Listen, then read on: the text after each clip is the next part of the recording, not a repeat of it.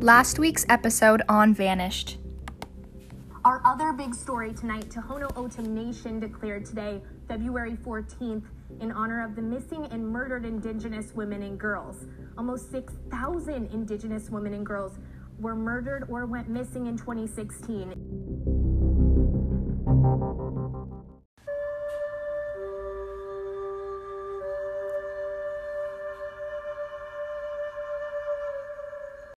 Welcome back to another week's episode. I'm your host, Mackenzie Carr, and this is Vanished, a mysterious podcast by MC News.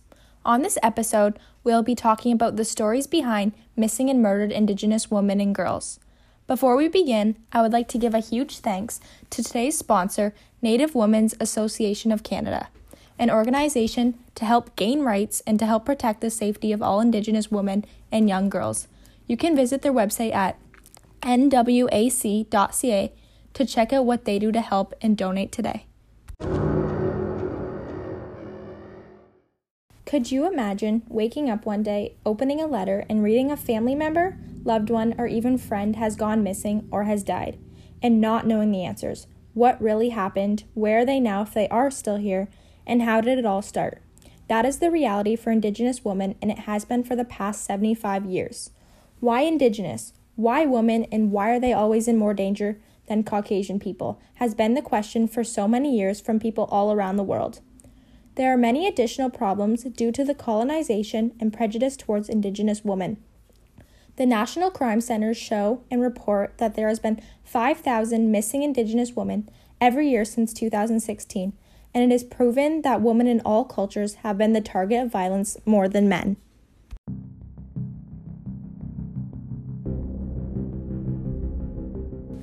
Caitlin Potts, a First Nation Cree Indigenous mother who has been missing since February 22, 2016, and has still never been found. What happened to her? Is she still out there somewhere, or is she gone forever? This is the devastating story of Caitlin Potts. Let's talk about her life before she went missing. When Caitlin was just 11 years old, she was put into foster care because of this. She had developed trust and attachment issues, but her mother said she tried her best to work through them. The Indigenous woman has a sister, a mother, and a father. According to Caitlin's loved ones, she was a bubbly, happy, outgoing person and loved to spend time with her friends and family. Although Caitlin was a very happy person, she did struggle with addiction. Before she was pronounced missing, she had just went through rehab and was sober free. She was a hard-working girl, said her mother, and she never gave up on the things she cared about. With that being said, Caitlin was in an on and off relationship with a boy named Jason Huna Tiuk. The relationship was described as abusive and harmful.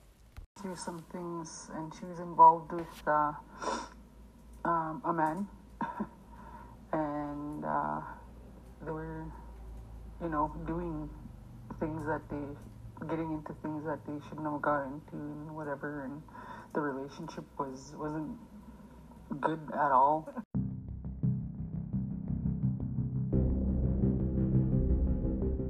Caitlin had been spotted a couple of times by her sister Cody with bruises from him, so Cody and her family knew she wasn't in a healthy relationship.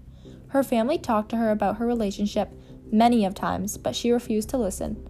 Time went by, and later on in her life, Jason and Caitlin both moved to British Columbia, which is where the Highway of Tears is located.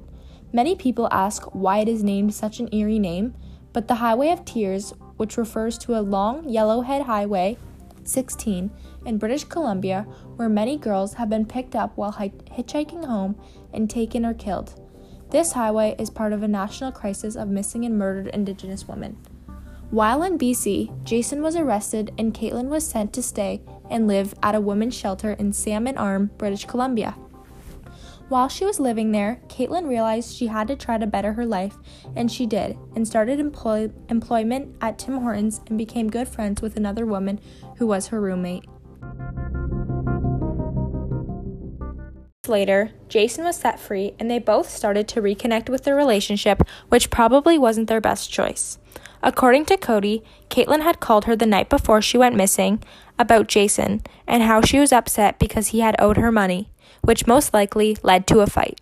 The next morning, leading down to the hour she went missing, her sister had received a text message reading she was going to travel to Cal- Calgary with a ride she'd found on the site of Kijiji. And after that message was sent out, that is the last time anyone heard from her, and she vanished. What do you think happened to her? Is she gone forever? Could you ever imagine being Caitlin's mother and thinking for the rest of your life, what led her to this? Could you have made a difference in her disappearance? There are so many questions out there, and who knows if they will ever be solved. Waiting for answers. Um, I'm, I can't, I'm still sitting here wondering what, where she is.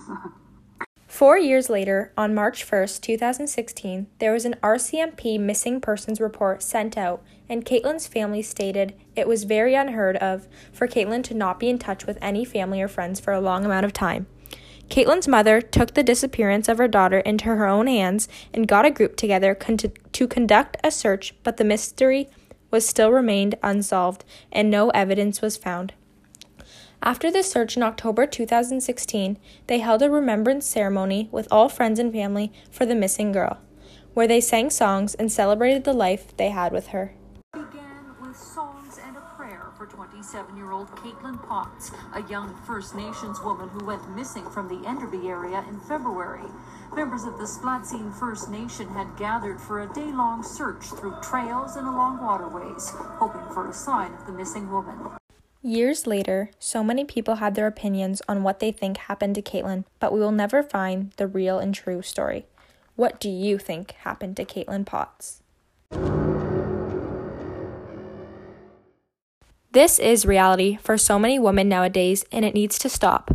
How are women supposed to feel safe walking down the street or doing the things they love, hearing and reading about all these traumatic stories and articles? For all of the women out there that don't have the protection walking down a street, we are going to step in and help make this problem that has been going on for way too long now vanish. Many Indigenous communities, groups, and organizations have long called to action many of years ago due to the high, disproportionate rates of violence of missing and murdered Indigenous women in Canada. Also shown, the homicide rate for Indigenous women was nearly seven times higher than the rate for non Indigenous women. This continuous tragedy affects all Indigenous, no matter who they are. To help, you can visit the websites niwrg.org. Anything helps, and getting the word out will make a world, our world, a better and more safe place. Thank you for listening to this week's episode. Make sure you turn into next week's episode as well.